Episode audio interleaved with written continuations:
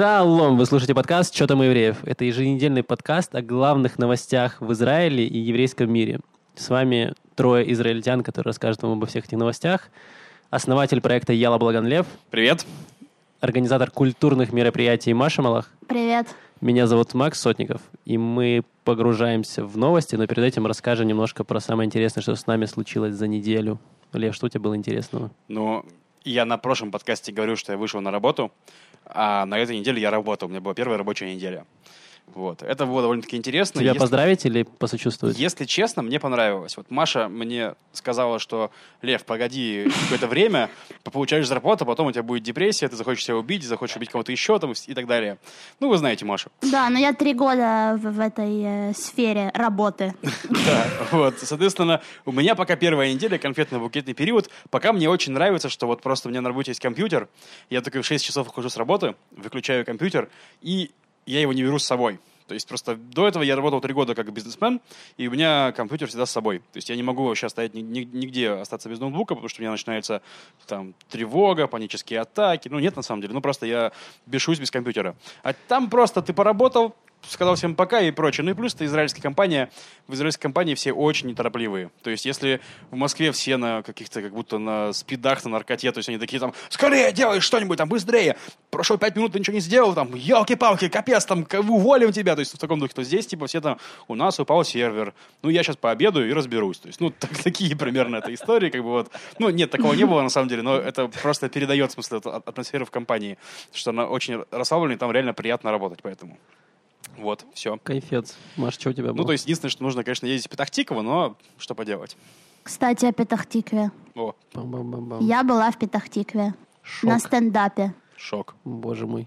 И это было странно в силу того, что нет, даже не странно, я бы выбрала слово абсурдно, потому что контент комиков настолько э, не попадал в цель э, аудитории, которая там присутствовала.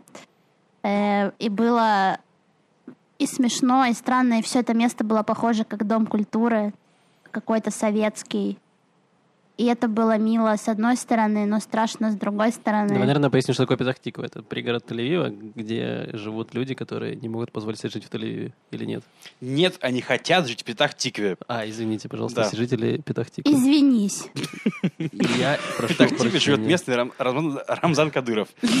Он организовывает стендап, Машин, так что извинись, Максим. Я уже извинился, приношу свои глубочайшие извинения. Да, и в общем, ну, это радостно, что люди делают стендапы не только в Хайфе и в Тель-Авиве, а еще пробуют делать в Петахтикве. Нужно дать им э, должное. Э, Но нужно, э, конечно, быть готовым ко всякому. Комики сказали после этого, что после выступления в Петахтикве им, в принципе, не страшна никакая аудитория больше. Так а в чем, говоришь, ты была разница между контентом и домом культуры? Ты просто не сказала. Ну, контент был про разные шуточки ниже пояса, как это часто бывает, про пердящие вагины, О, да. про... И один мальчик вышел и сказал, ну, у вас же у всех есть Инстаграм. И все такие, ну, а там 50 плюс люди сидят. И такие, что у нас есть? Это Что функция в? Одноклассниках. Ну, было очень много смешных моментов. Если бы это видео записать от начала до конца, но снимая зрителей, э, вот не комиков. не комиков, да? Да, то было бы смешно. Клево. Макс, что у тебя вообще было? У меня было очень странно. Неделю назад где-то у меня заболела подруга, и я очень сильно этим угорал, потому что вроде как она простудилась. То есть за окном вроде ты плюс 30-35 градусов, и ты простудился. Типа, это что, нормально вообще? Просто Макс пещерный человек, думает, что простуда от холода возникает, а нет вирусов. Ну да, ну типа, ну как так-то можно простудиться? Что за херня? И тут меня настигла э, карма, и я тоже простудился. Я подозреваю, что это все из-за сраных кондиционеров, которые тебя хорошо морозят, и тебе вроде хорошо. Ты выходишь в жару, плюс 35, тебя там разваливает, ты возвращаешься под кондиционер, и все, и умираешь на следующий день. Называют мозганной лихорадкой. Минутка борьбы с лженаукой. Так, Простуда — это острая там, вирусная инфекция. То есть ее вызывают вирусы или там, бактерии или что-нибудь Мгм. такое. То есть она очень опосредованно связана с температурой, с этим таким, всякими такими вещами. Вот. Так что ты просто твоя подруга подхватила вирус, а ты его каким-то образом через нее, ну, я не знаю, каким способом перехватил. Вот. через Facebook. Через Facebook. Вот, все. Так сходится, да? Да, хорошо. Все, это такой... Современные бактерии находят новые пути для распространения. Все Почему бы не к Facebook? Цукербергу, как Да. всегда. Я- Да, Чёртов я так Хэмидиос подхватил. Ладно, нет, шучу, простите. Что ты подхватил? Извините, зрители слышали. Ты нет и хорошо. Давай перейдем к новостям. Ладно, новости у нас были на самом деле не, не настолько смешные, как история льва. Эм, Дело в том, что совсем недавно произошло, буквально 2 числа были массовые протесты эфиопской э, диаспоры в, в Израиле, вернее, даже не диаспоры, а эфиопского населения, выходцев из Эфиопии. Связано это с тем, что недавно эм, полицейский застрелил при странном стечении обстоятельств 19-летнего э, Соломона Така в парке. В общем, там очень мутная история. Суть заключалась в том, есть разные версии, потому что Мгм. все, преступ, все такие прес- преступления или все, что... Оно все очень секретно до, до момента, пока не закончилось разбирательство. Мгм. И поэтому нет никакой официальной версии, есть только э, версии очевидцев, которые были там. И, в общем, ве- версии очень сильно разнятся. По одной из версий, э, полицейский, который был на службе, его имя не разглашается из-за безопасности. И он после службы закончил, закончил свою работу, но при этом у него есть оружие с собой носит. Он пошел домой, взял свою семью и пошел в парк гулять. Он пришел в парк, увидел, как э, несколько подростков дерутся. Он подошел и сказал, ребята, говорит, нехорошо так драться. Говорит, я, я милиционер, вот у меня есть удостоверение. Он был в гражданском. Они сказали, не любим милиционеров, и начали кидать в него камнями. Он достал пистолет и решил выстрелить в землю для того, чтобы, так сказать, эм, успокоить дерущихся подростков. Пуля от земли отрикошетила в грудь, и пацан скончался. Вот. И все это не очень прикольно, потому что есть разные... По, по одной из версий очевидцев есть... эм, э, которые защищают э, эфиопский, эфиопского подростка, есть версия того, что э, полицейскому не угрожала никакая опасность. То есть суть, сам полицейский оправдывается тем, что ему угрожала опасность, в него бросали камнями, и он использовал оружие как средство защиты. Потому что он был Мгм. в опасности за себя и свою семью. Есть вторая версия, которую э, говорят сами э, свидетели там, с эфиопской стороны, говорят, что никакой опасности не было, камни вообще летели ну, типа, там рядом, никак не угрожали, и он просто решил шмальнуть, потому что почему бы и нет. И э, с каждым днем версии очень сильно меняются. Последнюю версию я читал вообще шикарные адвокаты, что якобы этот полицейский возвращался домой после работы уставший. Он увидел, как двое подростков избивают 13-летнего школьника, выбивая у него деньги и телефон отбирая. Я не знаю, как он установил на взгляд, что ему 13 лет, как-то вот просканировал, говорит, ага, 13-летнего пацана бьют. Он в него заступился, и пока э, он с ними там спорил, пацан 13-летний убежал, а они начали его бить камнями, практически избивать. Он достал пистолет и хотел... Он не стрелял в воздух не потому, что он... эм, забыл это, а потому что это была густонаселенная местность, и он боялся, что пуля, может быть, зацепит кого-то, мало ли, может, кто-то на параплане, знаешь, летит, Мгм. и как бы пуля... Постоянно такая штука. Да, ну как бы никогда не знаешь. Потом решил выстрелить в землю, ну как бы там асфальт, что там, ну как бы кротов Мгм. не повредишь, все нормально. И таинственным образом пуля отрикошетила и попала в грудь. Вот, в общем, э, Мгм. Рафик не виновен. Ну, понятно. Но на самом деле я тоже читал, читал разные версии. Ну и, конечно, ну, мое, мое желание было изначальное, ну да, плохо, что так случилось. Человека очень жалко, что он погиб и убит, да. Но нужно подождать, э, ну, расследования, что ли, этого инцидента. То есть окончание суда, потому что реально мало деталей известно. А все, что рассказывают, это какой-то, ну, пересуды. Потому что я слышал версию, что полицейский снял побои. Ну, э, э, освидетельствовал побои. То есть, типа, что у него реально что реально он, короче, получил, типа, эти самые по- побои, то есть от камнями и прочее, то есть что это, что это факт, а других, что нет, то есть, ну, это все вот, короче, выкладывается в такую штуку, и, да, в итоге это привело к э, беспорядкам. Не, а беспорядком привело еще не совсем то, а привело немножко другое. Эм, дело в том, что это не первый случай, когда застрелили э, чернокожего представителя из Эфиопии. Недавно был случай, когда один человек уже после войны, который он участвовал в Израиле, В 2015 году, что просто, чтобы понимали, понятие недавно. нет, это было два месяца назад. Мы, Окей. наверное, про разные случаи Наверное, говорим. про разные, да, хорошо. Несколько месяцев назад был случай, которого эм, Эфиоп, у которого после войны случилась какая-то там, не знаю, контузия, его немножко клинит иногда. Мгм. И он выбежал на улицу с ножом. Мгм. Его родственники вызвали полицию, потому что сказали, у нашего друга, у которого проблемы с головой, надо типа спокойно, чтобы он не причинил себе вреда Мгм. ни окружающим. Полиция приехала, они увидели его с ножом, решили просто выстрелить. Ну, как бы, ну, мало ли что. Мгм. И все. Ну, то есть, в общем, зачем вызывать полицию, если, ну, как бы, помощь состоит в том, чтобы просто... Они его просто убили. Они не стали разбираться там. Ну да. Болен, болен, при- э, предоставляет он какой-то, представляет ли угрозу какую-то, нет, просто застрелили. И таких случаев очень много. И самое, что интересно, есть организация, э, вернее, отдел расследований преступлений полицейских, называется МАХАШ. За 2018 год, внимание, они получили 3000 практически 3500 жалоб на полицию, на полицейских, которые превысили свои полномочия. Мгм. Знаешь, сколько, сколько из них было удовлетворено из, 300, пи- из 3500 жалоб? Маш, как ты думаешь? Сколько из них признали, что полицейские превысили свои полномочия? Ни одной. Ну, очень близко. 55, внимание, из, трех, из 3500 55. Поэтому эм, очень сильно есть, ну, сама себя организация дискредитировала, потому что не может такого быть. 3,5 тысячи жалоб, и в итоге 55 только э, признали. Ну, сложно судить о том, что может быть, что не может быть. Но суть в том, что во вторник, 2 числа, были очень большие протесты эфиопской общины. Они, во-первых, вышли на улицы, перекрыли дороги, и к вечеру это все пришло какое-то достаточно такое качественное ультранасилие, я бы сказал.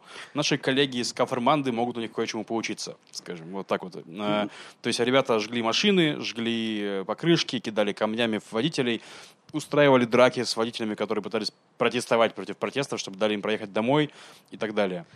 Вот. И, ну, грубо говоря, если честно, я это вообще не заметил. Потому что я работаю в Петахтикве, я сел на поезд, приехал домой, такой захожу домой, открываю новость, такой, ничего себе, горят покрышки, что, где это, я вообще ничего не видел. Я приехал домой, там, Все съел хот-дог, такой, думаю, ничего себе, какой, какой классный вечер. Вот. Потому что в Хавоне ничего не происходит, в Петахтикве ничего не происходит. Так тихо на улицах. Да, абсолютно прекрасно, да. Шикарно. Ну, горели не только покрышки, но и машины. Э, то есть там это все приобрело агрессивный характер. Но у нас мероприятие было в Мэшхаусе, и поэтому мы были здесь, и оно было отменено э, из-за того, что, собственно, лектор, который должен был провести это мероприятие, ехал к нам из Иерусалима на машине Мгм. и, Ну встал понятно. на часов шесть э, в этот э, протест. И как бы с моей позиции, по моему мнению, э, протест не должен принимать такой агрессивный характер. Ладно, То есть- давайте восстановим сначала хронологию событий, чтобы понять, что к чему было. Сначала, изначально, я был в самом начале протеста, потому что я приехал на поезде, я вышел на центральной станции, пошел, смотрю, а дороги перекрыты. Я такой, типа, что за херня? Потом я видел, было где-то 20 э, человек из эфиопской среды, и не только, которые перекрыли дороги, они сидели просто э, на проезжей части, не давали приехать с плакатами, типа, э, не надо нас убивать, мы тоже люди, и факт за полис, и все такое. И вот. В общем-то, никакой агрессии, ничего не было. Люди стояли, что-то объясняли, там э, было куча журналистов, они объясняли свою позицию, почему они вышли, зачем они вышли, и все остальное. Вроде бы все было достаточно тихо. Потом в какой-то момент из того, что читал в новостях, начали, водителям не очень понравилось тем, что они перекрыли главную шоссе Айлон, это такая главная магистраль тель Но не только ее перекрыли, они прям перекрыли много дорог. Да, и много в том числе Айлон, да. Но Айлон была самая такая, наверное, Ну, большая это самая проблема. мощная, конечно, Да. магистраль центральная. Вот. И, в общем, э, происходили странные, не очень приятные случаи, когда были наезды на людей. Где-то там в районе Хайфы человек наехал, переехал э, кого-то, какого-то эфиопа и, и скрылся в Мгм. э, темноту. Потом начали водители спорить с, э, с протестующими, там началась какая-то драка, потасовка, и это все спровоцировало насилие, потому что та горящая машина, которую тиражируют по всем новостям, это, собственно, один человек хотел прорваться через блокаду, он э, проехал туда вглубь, и все это нарвалось на суперагрессивную реакцию эфиопов. Ну как, да. собственно, и бывает такое в больших массовых протестах, когда есть группа каких-то маргиналов, которые хотят, э, хотят какого-то насилия.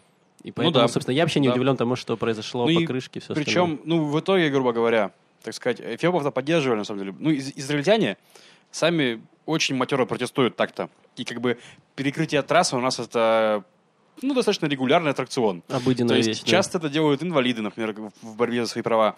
Часто может стать там э, поезда из-за забастовки водителей поездов, например, да, и так далее. То есть все, все это происходит. И израильтяне, в принципе, ну, я думаю, что никто не скажет, там, кроме самых отбитых людей, что правильно его застрелили, еще нужно больше стрелять. Ну, то есть банально. Мы потом поговорим Сейчас про поговорим, это, да. кажется, их очень Сейчас мы про это много. поговорим, но суть в том, что нет, я сейчас говорю про израильтян, давайте так, которые израильтянские израильтяне, которые здесь родились, выросли, говорят на иврите, они в основном поддержали, поддерживают эти протесты относительно. Но переход в насилие, конечно, не поддержит никто. То есть эти взорванные машины, взорванные покрышки, разобранная брусчатка с камнями, то есть эти фотографии, разумеется, отталкивают людей от этой, ну, типа, от эфиопов, что думают, что они какие-то дикие, то есть, ну, типа, они кто Ну, ты знаешь, меня даже... Делаем. Ну, я с тобой согласен в этом, но у меня проблема даже не столько к эфиопам, сколько к- вообще к полиции и к нашему правительству, которое не сделало ничего. То есть Ну да. Е- у вас есть протесты, ИФОПы протестуют, они значит, пытаются там взломать полицейский участок, они, ну, типа, они все в- возбуждены и требуют правосудия. Что делает полиция, что делает начальник полиции? Он делает ничего, он не выходит с заявлением, он ничего не говорит. Что делает премьер-министр? Премьер-министр не делает ничего. То есть в конце, Ну да. он только ночью, когда уже сгорели машины, люди пострадали, сказал, я очень сопереживаю ваши потери, и эфиопская община мне очень близка, и мы за все, со всем разберемся. Почему это было не сделать сразу, когда эти протесты начались? Ну, выйдите с заявлением, Ну скажите, да. что мы разберемся, ребята, все хорошо, все под контролем. Они не сделали ничего и дали, как говорится, выпустить людям выпустить пар, потому что полиция никак не разгоняла демонстрации, им разрешили перекрыть дороги, и вот дали им выпустить пар, они пострадало порядка ста человек, и с той с другой стороны. Мгм. Э, вот. Но при этом на следующий день, уже 3 числа, не дали никаких демонстраций, не дали перекрыть дороги, сразу всех повязали, и все. Вот я начал, честно сказать, после этого дня разбираться с тем, что же там реально происходит. То есть есть, это как его, есть ли это дискриминация, про которую все говорят. И вот э, Саша Эппельберг, которая у нас вела позапрошлый выпуск с нами, да, она ведет телеграм-канал «Минарет автомата» в Телеграме. Телеграм-канал в Телеграме, да. Косноязычные ведущие. Вот. И она писала о том, что, да, есть проблема в Израиле, что полиция чаще стреляет в типа цветных граждан, то есть типа не в ашкенадских евреев, которые такие все белые европейцы, а в, либо в сефардов, которые иракские, либо там в эфиопов там, и так далее. Я посмотрел статистику, точнее она привела, привела в по- в посте статистику, что за пять лет застрелено 15 человек не террористов. То есть вот, ну, в, в таких самых. Я думаю, это вроде бы, ну, жалко 15 человек, которые были застрелены, Ну но не так много вроде бы. Я полез смотреть в Америку, я сделал... Ну, в Америке каждый год менты убивают косарь людей. Ну, просто каждый год там под тысячу. Там это ужасная Да, ситуация. и то есть я нормировал по населению, ну, то есть в Америке живет там в там, 30-40 раз больше людей, чем в Израиле, но, грубо говоря, получается, что в Америке эта проблема в 10 раз более сильная, чем в Израиле. То есть там, если бы Америка была размером с Израиль, там бы убивали 30 э, человек в год. То есть в таком духе. Вот, вот примерно такая разница. Как бы, и, естественно, там это прям видная проблема. А здесь, то есть, и там это видная проблема, что если у тебя 30 человек убивают, из них половина, как бы, э, это, грубо говоря, темнокожие, да, Не половина там. ну, даже больше. Там. Ну, я больше. просто пример, да. То это, естественно, повод задуматься, как это работает, почему так происходит. У нас убивают в год трех человек, и из них там один там, или два бывают как бы эфиопами. То есть сложно. Кор- короче, маленькая выборка, маленькая статистика. И там нет такого, что один или два эфиопа, там, по-моему, три эфиопа из этих 15, остальные там разные там арабы, э, и другие какие-то евреи и прочее. То есть нет такого. И лично мне кажется, что все-таки расизм здесь, он приплетен немножко за уши. То есть был случай, что были хулиганы, они реально, ну, хулиганили. Это могли быть не только эфиопы. То есть кто прав, кто виноват в этом конкретной ситуации, должны разобраться там полиция и суд. Я надеюсь, что они это сделают. Но о том, что здесь нет такого прям уж расизма, вот это мое убеждение, что вот, здесь, вот в этой ситуации конкретной. При этом возможно, что расизм на самом деле есть, в общем, в принципе, в отношении к эфиопам в Израиле. То есть, что, возможно, они как раз-таки страдают в других случаях. Та же Саша в том же посте писала, что как бы многие случаи, которые не заканчиваются смертью, они вообще нигде не случаются. То есть там какие-то побои, не- не- несправедливые отношения. То есть то, что ты говоришь, что это отделение, которое собственной безопасности, которое, как это называется, смешное слово. Да, Махаш. Махраш, да, вот этот Махаш там, да, что он хреновый, как бы хр- хреново работает и типа Ну, плодит ненависть запросто. Как бы, и вот они это, проявили ненависть, э, ну, точнее, у них накопилось, и они в итоге вышли и устроили эту акцию протеста. Я с тобой вышло. согласен. Тут есть две разные вещи. Есть э, преступления, которые... эм, есть, есть расизм, который есть в Израиле, а есть конкретно этот случай. Здесь очень связано с тем, что очень часто полицейские скажем так, преувеличивают свои э, обязанности. То есть э, очень часто избивают людей при задержаниях, то, о чем ты рассказывал, много случаев было, э, когда даже я был свидетелем демонстрации арабов, которые стояли в Хайфе просто с плакатами, они погрузили э, лидера этой демонстрации, деда 70-летнего, а выпустили его через три часа со сломанной коленной чашечкой. У, И такие типа, ну, сори, случается. Ну да, Вот. И никто, никто, естественно, не, не был наказан за это. И таких ситуаций очень много. Просто в Израиле любят скрывать и военные, особенно то, что связано с армией, Мгм. потому что израильская армия тоже, ну, скажем так, во всех армиях есть военные преступления. Просто в Израиле все это очень сильно заметается под ковер и стараются не поднимать эти вопросы, чтобы ни у кого не было сомнений. Вот я еще хотел обсудить такую вещь, как э, реакция русской общины на происходящее. Потому О, что, да. ну, подожгли не только машины, ну и пердаки как бы кучи русских людей. И вот, Маша, слышала какие-нибудь интересные мнения вообще об этом, а то молчишь? сидишь? Да, я хотела мысль просто закончить, которую я начала э, 15 минут тому назад А, по поводу извини. своей позиции э, в этом вопросе. Продолжай. Вот, э, да, мне моя мысль, она ближе к высказыванию Льва, потому что э, мне кажется, что в первую очередь инцидент нужно рассматривать как защиту э, себя, да, то, как это подается. То есть не то, что именно был убит, э, не, незаконно, да, э, э, эфиопский гражданин. Все же сразу на- начали это принимать как расизм, но плюс еще до расследования, то есть до э, какого-то э, итогового факта, что э, там, не знаю, этот полицейский никого не убивал, он на свободе. То есть если есть какое-то ну, расследование, нужно дать время хотя бы. То есть не, не- нельзя сразу же в этот же день выйти, сжечь все вокруг, не имея никакого итогового какого-то эм, эм, триггера, да? Маш, И- я тебе, извини, я тебя просто ставлю. Триггер-то есть в том-то дело, что эти расследования ни к чему не приводили. Они уже были до этого, и они просто не доверяют. Ну, то есть, как, не знаю, в, в судам в России или в Украине нет доверия, люди не верят. Да, в этом проблема. То есть в том, что типа суд разберется, но кто будет заседать?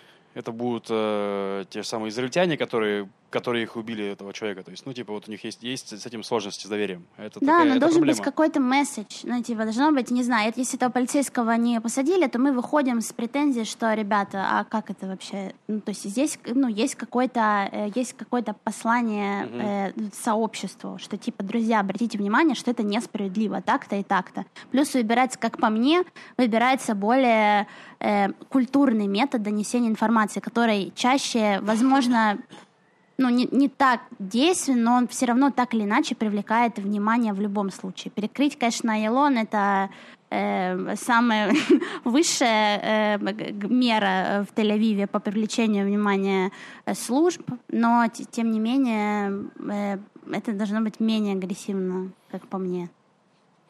Вот. Это одно мнение э, русского комьюнити, мы, услышали. Если Машу, э, если бы Маша приехала в 90-е, а не в 2010-е, она бы написала «сжечь их газом», как многие ребята писали в Фейсбуке. Вот. И, то есть это реально... Читать Фейсбук русский было прям отвратительно в, это, в эти дни, потому что агрессия по отношению к эфиопам была зашкаливающая. Ну, то есть э, там реально их предлагали убить, депортировать, ну, то есть прям... Да, очень- особенно мне понравилось вот это вот, что это они понаехали, думаешь, это их страна? Типа, Ну что да. Израиль для них делался, Да. тоже мне. Ну да, там были волны расизма, Абсолютно. про обезьян, про ну кошмарные вещи, и как бы это было невозможно все Вот. читать. И... А вторая часть русского комьюнити, она говорила, типа, нормально, ребята умеют, они как сплоченное комьюнити, они умеют за себя постоять, они выходят, когда их кого-то убили. Там был случай, что убили русского тоже человека, был непонятный, несправедливый эпизод, я не помню дета- деталей, но никто не вышел. Ну, Я есть- уверен, что в Фейсбуке писали, да правильно сделали, алкаша этого сраного, хоть на одного быдла меньше. Ну, Да, так со да, да, надо такое тоже.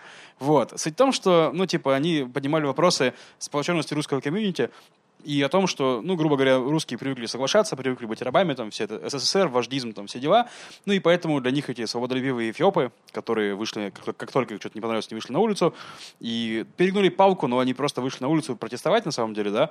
Вот. э, как бы, ну, то есть, что лучше учитесь, чем порицать этого. этого. Да. Ну, я еще раз делаю акцент, просто когда говорят, что перегнули палку, перегнули палку не все. То есть Ну, да. три, там, не знаю, 90% протестующих просто стояли с какими-то плакатами, месседжами. И была группа неадекватных людей, которые решили поджигать машины, крушить все вокруг. Да. И Как то есть всегда так происходит. бывает, да, во многих протестах. Посмотрите, что было во Франции, то же самое. То есть есть кучка маргиналов, которые начинают под воздействием толпы делать всякую хрень. И вот это не круто, я согласен. Ну, плюс русская комьюнити, как по мне, э, не выбрала бы э, формат протеста э, вот таким агрессивным. Как бы при, лю- именно в Израиле, говорю. Я говорю не про Россию, а в Израиле. То есть, э, конечно, это зависит, наверное, от градации э, преступления, скажем так, и э, самого факта, да, но формат вот такой агрессии я не вижу среди... Но мало того, вот News.ru.ил, сайт новостной, провел опрос, в нем участвовало 9 тысяч человек, достаточно много на самом деле. Ну и то есть там 75% противников протеста эфиопского. И вопрос был такой, типа, если бы убили русского, вы бы вышли на улицу протестовать, и они бы не вышли. То есть, на самом деле, была такая история, что, ну, люди ответили, что нет, я бы не вышел. То есть, как бы, и вот можно понять, на- насколько все-таки этот менталитет играет э, роль, что русские не привыкли протестовать вообще в принципе против там чего-то. И они и осуждают протесты, и не готовы сами выходить протестовать. То есть, ну, в таком духе. Но при этом, как бы, на Ближнем Востоке, в Израиле в частности, понимают силу, и то есть, ну, поэтому эти демонстрации, то есть, э, эфиопы реально обратили на себя внимание, и я уверен, что будет какое-то изменение в этом плане, то есть, ну, потому что слишком мощно они бахнули, чтобы это продолжать не замечать. То есть, скорее всего, Сто процентов. изменения будут, поэтому, да, они, скорее всего, своего добились. Можно не соглашаться с методами, но это работает. Да, да. Вот. И что-то я хотел сказать. А можно давайте перейдем на, на следующую тему? Я что-нибудь смешное еще расскажу про эту тему. Э, да, конечно. Ну, суть в том, что эфиопы бастовали во вторник, но была информация, что они будут бастовать также в среду. И, грубо говоря, э, в среду все уехали с работы в районе трех часов дня. Ну, не только у меня, вообще, в принципе, из офисов. Потому что думали, что будут ехать там по 8 часов, как вчера. В итоге э, я ехал, как обычно, в 6 я уехал, я не боялся этого всего, я Ты был- был готов. Да. Я причем приехал на их демонстрацию на основную, потому что мне нужно было не на демонстрацию, я там мимо проходил. Но суть в том, что абсолютно пустые дороги, э, демонстрация, где эфиопы, не- не- в основном просто израильские леваки, которые скан- скан- скандируют свои традиционные лозунги, немножко эфиопов и куча зевак, которые, ну, сейчас придем, посмотрим, как машины горят хотя бы. Ну вот да. такие чуваки с чипсами, с колой такие, а там ничего, там очень много ментов, как бы, то есть очень много всего, то есть, ну, короче, ничего не происходило. Да, да, полиция скрутила, во второй день сказали, типа, хватит, день побустовали достаточно. Ну, такое, знаешь, это, ох, сильный, там, вышло там 5 человек во второй день, как бы, вот их мы скрутим. В первый день вышло там 15 тысяч, их что-то не скрутили нифига, то есть, ну, такое. Вот. Ну, вот так вот. Ну да. общем, Да, было смешно, потому что в среду, когда я была на Елоне, и э, я шла домой пешком через Сарону, там э, э, меня какие-то остановили два парня и спрашивают, «А а где, где у вас здесь, ну, ты из Тель-Авива? Я говорю, да, а где у вас здесь местные развлечения? Я так, ну, они реально на- приехали вот из- на Елон, и как бы явно чего-то ждут. Опоздали. Э, Да, я говорю, что, ну, в смысле, бары, там, клубы, это в- туда, в район центра, Ротшильд и так далее. Они говорят, нет, мы здесь хотим, на Ялоне. Я говорю, я не знаю, ребят. А Ялон это трасса, чтобы вы понимали просто. Да. Ну, было смешно, только я потом только поняла, что, видимо, они вот э, относятся к этим э, как раз э, Зевакам. зевакам, о которых ты Мгм. говоришь. Искали, но там ничего не происходило, к Ладно. счастью. разочаровали людей. Просто эфиопы в первый день раз- разочаровали тем, что жгли машины, а второй Да. тем, что не жгли машины, Ты знаешь, господи. выпустили хороший, хороший трейлер к сериалу, а сериал как-то не очень. Типа, Эти были такие, ну и чё, купил я билеты, и чё. Ой, ладно, ребят, будем держать вас в курсе, чем закончится расследование, там все новые и новые какие-то э, эпизоды всплывают, так что, думаю, на следующей неделе будет более понятно, что к чему. Давайте перейдем к нашему традиционному политическому блоку, быстренько проскочим. Что у нас было интересного в политике, Лев? Ну, на самом деле интересного две вещи, как я вижу. Первое, что в политику вернулся Ихуд Барак. Это один из самых короткоправящих премьеров Израиля. Он правил там два года или полтора года. Это левый премьер был. То есть он там пытался дружить с палестинцами, ничего не вышло, началась интифада. Ну, то есть палестинцы начали нападать с ножами. И в итоге он, ну, правительство развалилось, и, перевыбра- ну, и он не смог разбираться дальше. То есть и вот он достаточно долгое время уже не находился в политике, уже последние лет пять или шесть. И вот он вернулся и будет делать свою партию. Это первая новость. А вторая новость это просто, что в, в главой партии Авода, новой, партия Авода это тоже левая партия, наша главная, э, которую основал Бен Гурион, который основал Израиль. Вот. Главой партии Авода стал э, Амид Перец, это тоже старый израильский политик. И просто в соцсетях такие шутки, типа, о, господи, они вернули нам наш 2007 Потому что Барак был ну, активен в 2007 Перец в 2000 тоже там в 2007-2006, как бы, то есть вот старые ребята вернулись. Ну, как бы это, во-первых, показывает, что, к сожалению, не появилось новых нормальных лидеров на левом фланге. Это не клево. Ну и вот посмотрим, что будут То есть показывать пока наши старички. во всем мире запрос на новые лица, можем посмотреть там на Мы можем посмотреть на Макрона, да, на Зеленского. Можем пос- В Израиле как бы любят опытных людей, Да, опытные да, лидеры. получается так. Да, еще было интересное э, в правом, в правом крыле ты рассказал про лево, есть еще у нас правое крыло, которое более многочисленное. Вау. О, Вау, неожиданно, да? Ого, вот так-то. Там есть два очень интересных человека. Есть э, Беннет Нафтали, который был в прошлом правительстве, был министр... э, Просвещение. Да, так точно. Вот. И есть еще такой Фейглин, который был, собственно, из партии ЗУД, который очень сильно топил за свободную экономику, за легализацию э, марихуаны и за национальную идею Израиля, за национализм такой был. И они пытаются сейчас объединиться вместе, и это такая очень гремучая смесь. Может произойти все, что угодно, потому что два таких очень радикальных человека, у которых э, смешанная репутация. То есть они вроде бы как и деятельные, и много чего делают, у них есть здравые идеи, но тем не менее их куда-то периодически заносят очень сильно. Если э, Ну, Беннет... они просто оба религиозные очень. То есть и Беннет религиозный. Ну, Беннет менее религиозный. Ну ладно, менее, окей. Ну, суть в том, что у них национальные идеи, то есть, и да, они, это, это, это ост- дает большое как бы, влияние на, на их деятельность. Да. Да, пр- просто Беннет очень радикальный в плане отношения с палестинцами. Он говорит, давайте нахер все аннексируем, Да. а там дальше разберемся, что как Мгм. будет. А Фейглин говорит, давайте выселим нахрен всех неевреев. Типа, Да. мы поменяем закон о возвращении, если ты еврей по маме, добро пожаловать. Нет, ну и шу- шуруй дальше. Да. И да. поэтому все это вместе может, конечно, бомбануть очень сильно.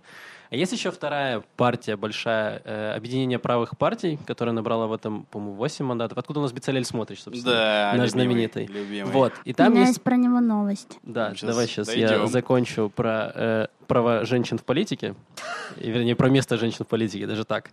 Потому что Равин... это Маша с- поняла свое место, да? Место жен- женщин в этом подкасте. Да, ну, где-то так же. Ну, все, все экстраполируется.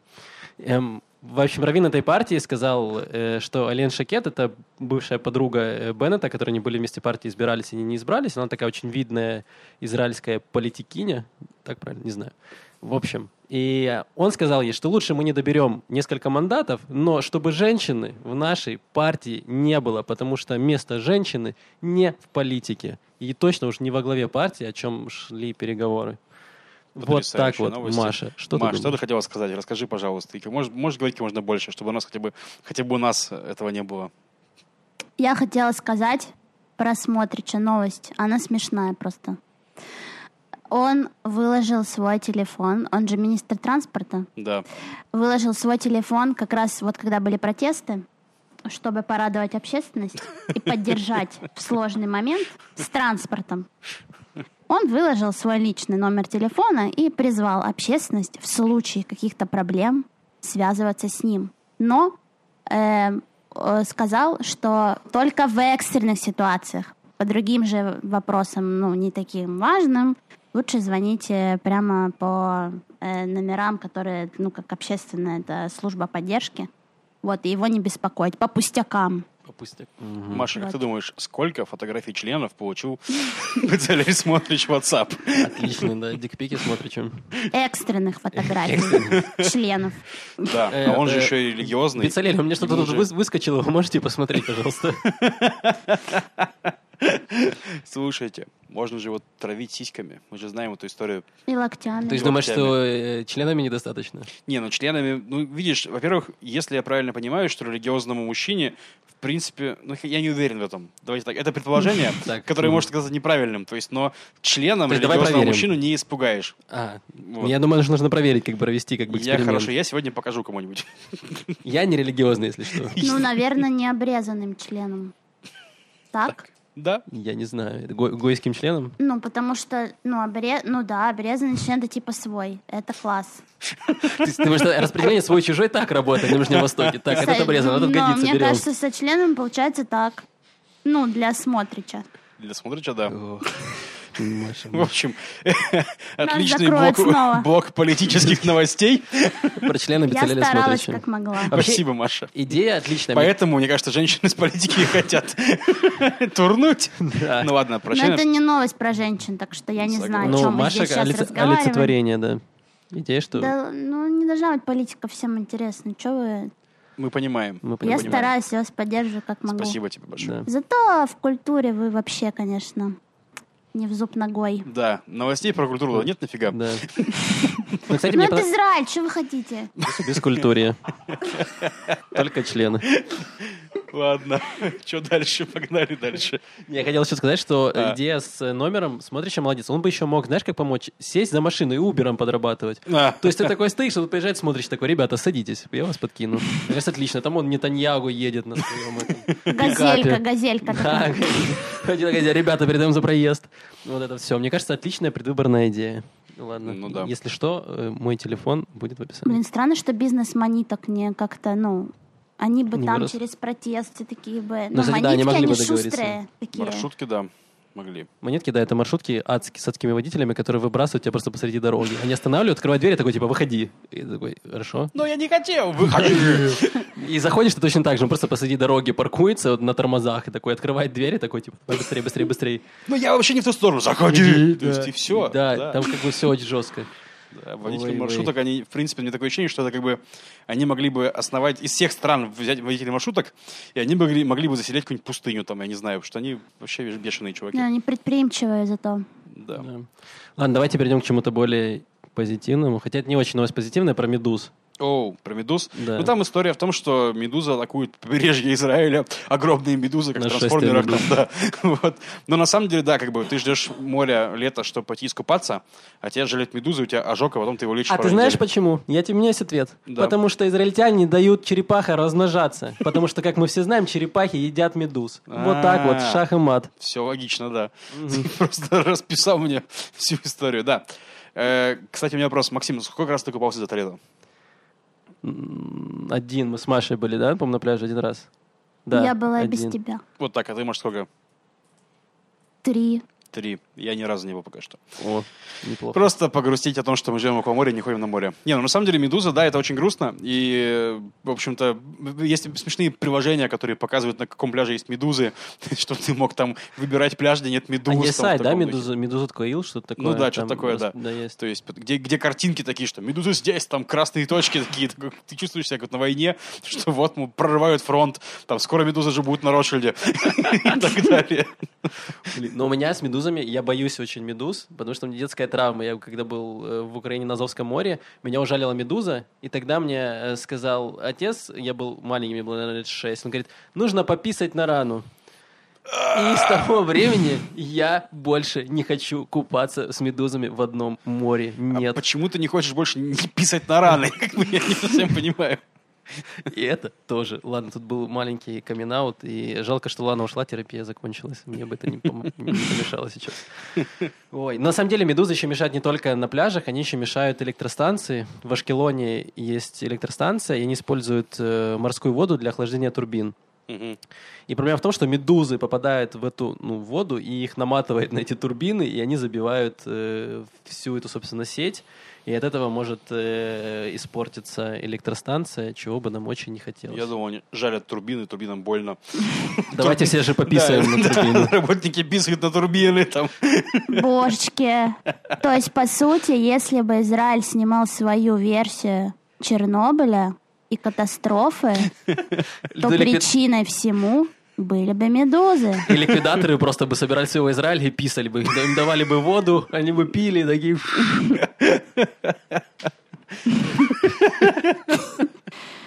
Боже мой.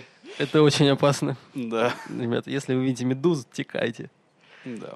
Ой, что у нас там еще есть интересного? У нас есть про Телеграсс. Очень интересная новость, потому что основатели Телеграсс... Телеграсс — это э, канал в Телеграме, который, с помощью которого можно приобрести марихуану и другие наркотики. Наркотики, да. Ну, сейчас Лев расскажет более подробно. Я расскажу, собственно, в чем новость. Эм, основателя, собственно, этого Телеграсса, Амос Амос- Сильвер. Ам- Амоса Сильвера поймали в Украине, потому что он в, э, в розыске был в Израиле, и, собственно, они объявили его международный розыск. Э, Амос Сильвер, у него есть двойное гражданство в Америке. В Америке у него все было нормально, но он решил потусоваться в Украине, потому что почему бы и нет. Ну, на родственников навещал, по-моему, что-то такое. Э, ну, я чел вроде с друзьями он приехал. Ну, Ну, может может быть, с друзьями к родственникам, не Тоже знаю. вариант, да. Э, в общем, он приехал, его там повязала местная прокуратура, потому что э, в Украине не очень хорошо относятся к наркотикам, и, э, собственно, поэтому они его арестовали и сопира- собираются депортировать его в Израиль, Мгм. Как вообще кого-то судили. могли повязать в Украине? Я вообще не понимаю. Ты Как при- они его нашли? И с пяткой принять в Украине тебя раскроют сразу же. То есть ты можешь приехать с оружием, я не знаю, там торговать людьми, но если у тебя найдут полграмма марихуаны, тебе конец. повязали в Украине. В Украине даже собак повязать не могут. А Муса Сильвера повязали. Короче, Телеграсс — это не только телеграм-канал, это целая сеть, сеть каналов, администраторов и прочее. Она работает автономно. Там есть система отзывов. Ну, короче, по сути, такая мини-социальная социальная сеть внутри Телеграма. Там есть специальные боты, там всякое-всякое-всякое. То есть такой Амазон. Ну, такой... Или даже, скажу, даже Amazon. Алиэкспресс. Ну, да, вот да, ну что-то такое, типа Алиэкспресс, реально. История в том, что они, как бы, э, Телеграсс занимается тем, что контролирует э, продавцов, чтобы они там были честные, то есть и жалобы, вот вся, вся эта система работает. В принципе, как я понимаю, она и без него работает, без Амоса. То есть, ну, как бы сейчас он, Телеграсс, некоторые про- продавцы отвалились, испугались, там, прочее, но многие остались, и там может, до сих пор можно купить наркотиков.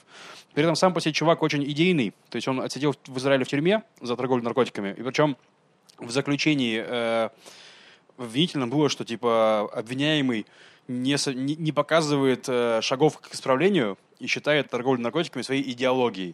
То есть обычно нас за такое не сажают. Ну, то есть поторговал, поторговал, ну, заплати штраф, типа, и вали, и работай там на работу. А его посадили на 7 месяцев, потому что он реально хотел этим заниматься. Ну и масштабы другие все-таки. Он торговал не так много, он торговал там, ну, короче, за торговлю... он А, торговал- именно за торговлю, не да, за он сам сеть. торговал, он просто Мгм. был дилером, как бы. То есть А, я там понял. торговал немножко совсем. Он переехал в Штаты и организовал всю эту сеть, Телеграсс. И, грубо говоря, вот он, она работала. Про эту сеть можно что сказать интересного. Эта сеть, как она работает? Вы в этом Телеграсс-чате находите себе дилера. Э, Дилер должен вас верифицировать, и вы ему отправляете фотографию своего паспорта. То есть, серьезно. И он вас за- запрашивает какие-то еще фотографии, там, где вы находитесь, там, сф- сфотаешь место, сфотаешь себя в какой-нибудь специальной позе, которую он тебе скажет, чтобы, ну, чтобы это именно ты сейчас делал эту фотографию. То есть, чтобы это не были какие-то сотрудники полиции. Да, не, ну чтобы они не, не заранее заготовленная фотка хотя бы была. А. То есть в таком духе. То есть, ну и там, грубо говоря, там сфотай себя, чтобы один палец уха, другой палец носа, там что-нибудь такое. То есть, ну всякие такие вот всякие запросики. Мне кажется, ну можно реалити-шоу снимать просто. Да. Засунь один палец И, туда, а ну, один своему другу. Для всех, кто приезжает сюда, это дико. Ну, то есть ты даешь наркодилеру свой паспорт. Я говорю, ты в России э, государству даешь свой паспорт. Чувак, ты серьезно? Я наркодилеру верю гораздо больше. И там могу рассказать еще одну короткую историю про наркотики. Ну, точнее, про наркодилера. Хотите? Не хотите? Давай, конечно, про наркотики всегда интересно. Давай. Конечно. как-то раз я связался с наркодилером в Телеграсе. А, Потому что Лев кто? Кто, наркоман? И это я у тебя спрашиваю. А? Да, это мой вопрос был. Наркоман ли я? Да. Нет. Хорошо. Но продолжай. как-то раз я покупал травку в Телеграсе. И, грубо говоря, э, тетка опаздывала, а мне после... э, А ты значит, знал, что это тетка? Ну, да, ну, да, я знал, А. что тетка. Короче, после, после того, как она должна приехать, я должен идти навстречу. И я на нее опаздывал за нее, потому что я ждал ее. И она приехала на машине, я говорю, слушай, типа, я опаздываю, так нехорошо. Она такая, да я тебя подвезу. Короче, она меня села, посадила меня в машину, мы едем, она нас разговаривает, говорит, а ты откуда? Я говорю, я из России. Она такой, ничего себе, из России, у вас там коррупция ужасная, да? Я говорю, да. Я такая, чувствуешь себя, наверное, незащищенным в России, там прям, ну, государство плохо работает, там, менты позорные. Я говорю, да, да. Она Такая, да, вот у нас нормально, там, битох Лиуми есть. Социальное социальное страхование, то есть в таком духе. Это дилеры, это, в общем, очень забавно. Вот. Ну и да, собственно говоря, вот э, его арестовали. Сейчас... Я, в общем-то, чего еще мой вопрос был к тебе? Да, потому да. что ты как опытный э, не наркоман. Так. Я хочу задать... Потому что его осуждают, собственно, не за торговлю марихуаной. Основные претензии было Израиля того, что там продают еще тяжелые наркотики, продают их подросткам. Что там можно купить какой-нибудь э, героин, кокаин и все остальное, и это могут купить и даже дети. Да, можно. В своем интервью он говорит, что мы, конечно, там... Ну, то есть в интервью у него про это вообще какая-то история в стиле э, розовых пони. Он просто недавно давал интервью Гаррес э, газете, и он как раз подробно рассказывал, он был в Америке тогда еще. Он рассказывал, что у нас э, наши дилеры выступают за осознанное потребление наркотиков, и они разбираются, кто перед ними, опытный ли он потребитель наркотиков, и только в таком случае продают. Это все чушь, там можно купить что угодно, и, в общем-то, все, что нужно про Телеграсс. То есть в этом плане и претензии к Амосу в том, что он торгует не только травкой, они логичны, то есть это правда. Но есть, да, опасность. Но на самом деле он же запустил не просто проект свой конкретный, да, он показал людям путь, как это делать через тел- Телеграм. Они просто это делают, вот и все. То есть так вот. Ну, в общем, топим за легализацию, тогда будет проще контролировать все эти вещи и Да. не допускать детей к наркотикам, потому что нам тогда достанется меньше. И последнее про Амоса, последнее. Он Давай, устраивал мероприятие типа марш тысячи бонгов или что-то такое, где собралось несколько тысяч человек, которые публично покурили марихуану, типа, чтобы показать, что мы хотим это делать, ну, постоянно. Вот. А и что-то было с ними? Нет? Ну, Нет? да. Это в Америке? Здесь. В Израиле. Я знаю, в Израиле перед Кнессетом они посадили какой-то в парке в каком-то сидели и курили прям перед Кнессетом. И тоже Да. ничего не сделали. Бля, мы только аппарат Мгм. шлюх застали. Да. Ну ничего, все, все будет. Время у нас заканчивается, давайте Давай, побыстрее давайте по сейчас быстренько, что у нас было. Про штраф за клевету. Да, я прочитала такую новость, что мировой суд Тель-Авива недавно эм, обязал э, одну женщину выплатить штраф э, тыс- э, 100 тысяч шекелей э, за клевету. Э, они поз- э, девушка познакомилась с мужчиной на сайте знакомств через приложение, так подозреваю, что, вероятно, Тиндер. Э, и э, там была такая формулировка, что уже на первом свидании они вступили в интимную связь. Через три дня после Шок. этого женщина значит, подала в суд э, на изнасилование, но при этом она еще устроила такую некую травлю в интернете этого молодого человека, призывая его друзей, не знаю, родственников э, обратить внимание на то, что он преступник и все такое. И, в общем, э, молодой человек подал иск в суд с тем, что это клевета. И вот женщина-судья, она вынесла приговор сначала, что это э, в отсутствие улик, потом они поменяли это на, на отсутствие вины в принципе э, мужчины, что как бы интимная связь на первом свидании была по обоюдному А согласию. как это можно доказать? Очень хороший вопрос, в статье этого не было указано. Э, Нет, ну, может, они подловили ее на противоречиях, Детектор например, там, лжи. да. Не, ну, всякое может быть, она может, ну, там ре- реально были была версия там парня, версия девушки, они могли быть противоречивыми, допустим, ее могли как- как-то поймать на противоречиях. То есть не все люди умеют хорошо врать. То есть на самом деле, ну неверно каждого преступника считать, что он продуманный такой профессионал, который знает, как там хорошо врать полиции, например, да. Возможно, просто дел- делал это плохо. То есть может он и не перезвонил, она сделала это на эмоциях. То есть, ну, всякое может быть на самом деле. Но на, на самом деле, ну, это очень сложная тема сексуального согласия, к ней очень много внимания.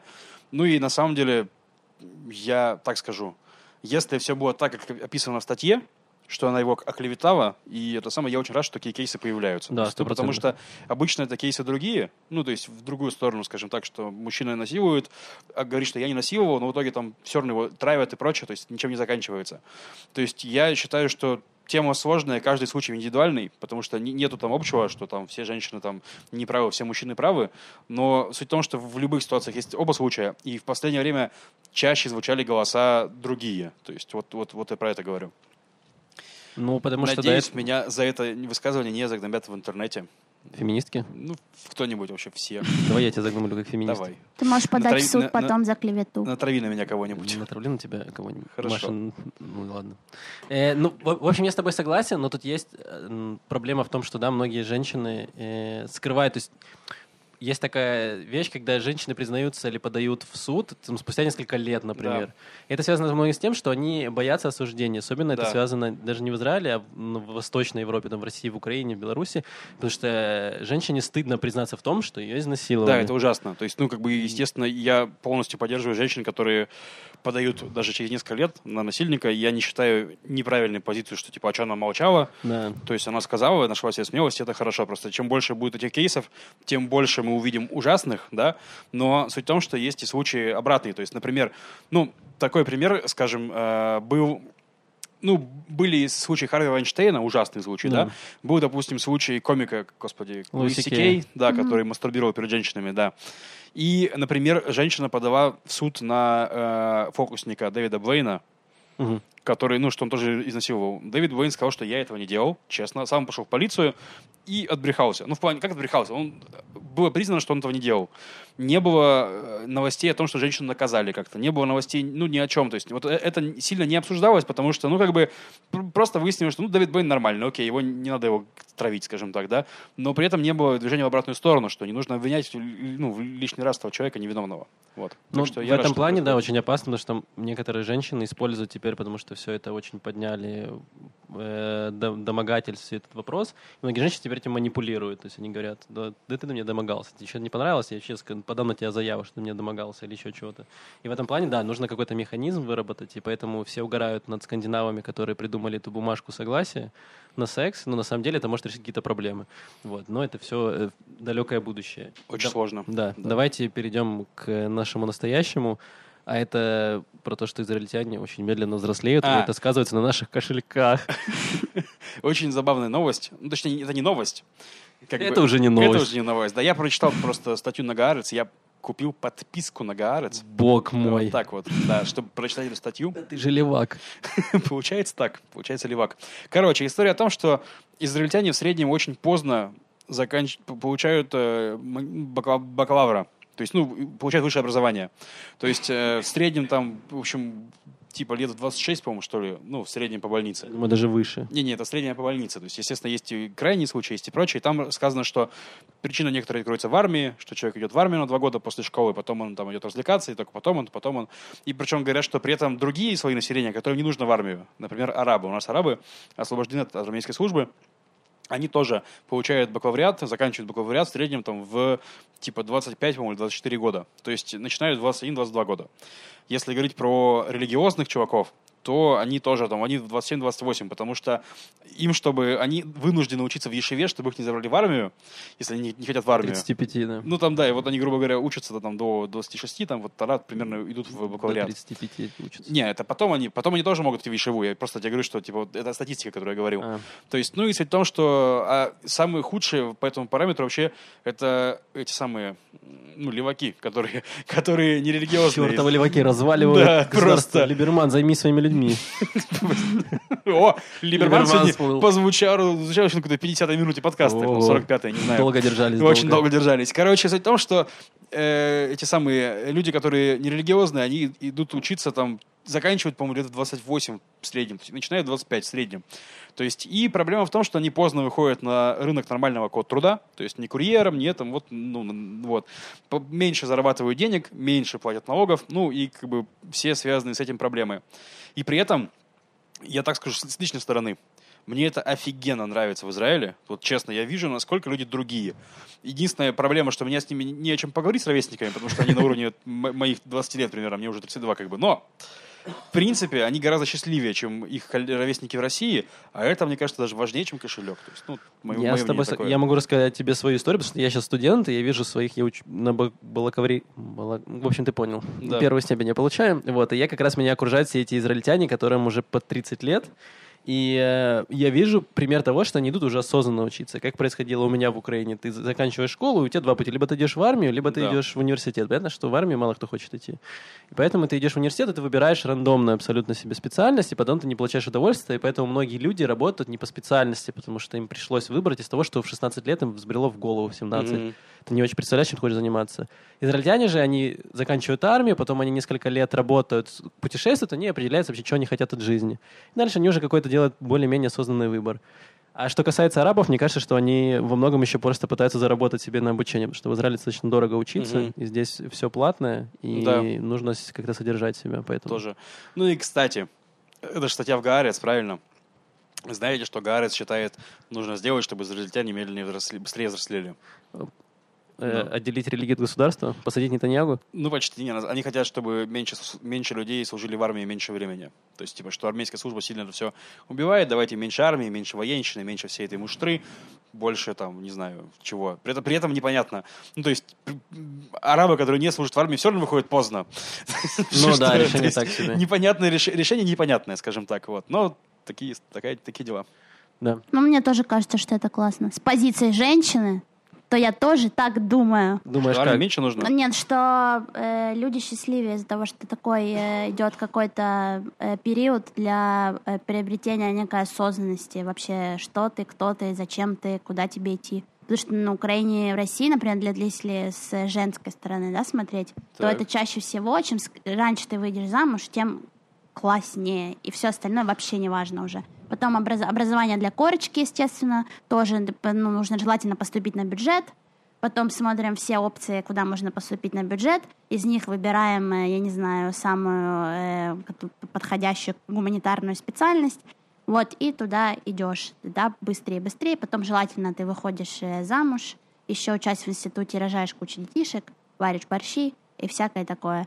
Вот, и, и ты только, наверное, я не знаю, во сколько лет осознаешь, что ты не очень счастливый человек и вообще не Мгм. понимаешь, кто ты есть на самом деле, какие твои желания, и что нужно э, вообще делать и как жить для себя, чтобы обрести хоть какое-то счастье. А до этого, получается, ты следовал каким-то общественным нормам, э, рамкам и желаниям. Сейчас просто все женщины из России и Украины просто встали и вышли в окно. Вышли в Израиль. Алия! Алия! Наймите Машу в Сахнут. Она просто привезет вам всех.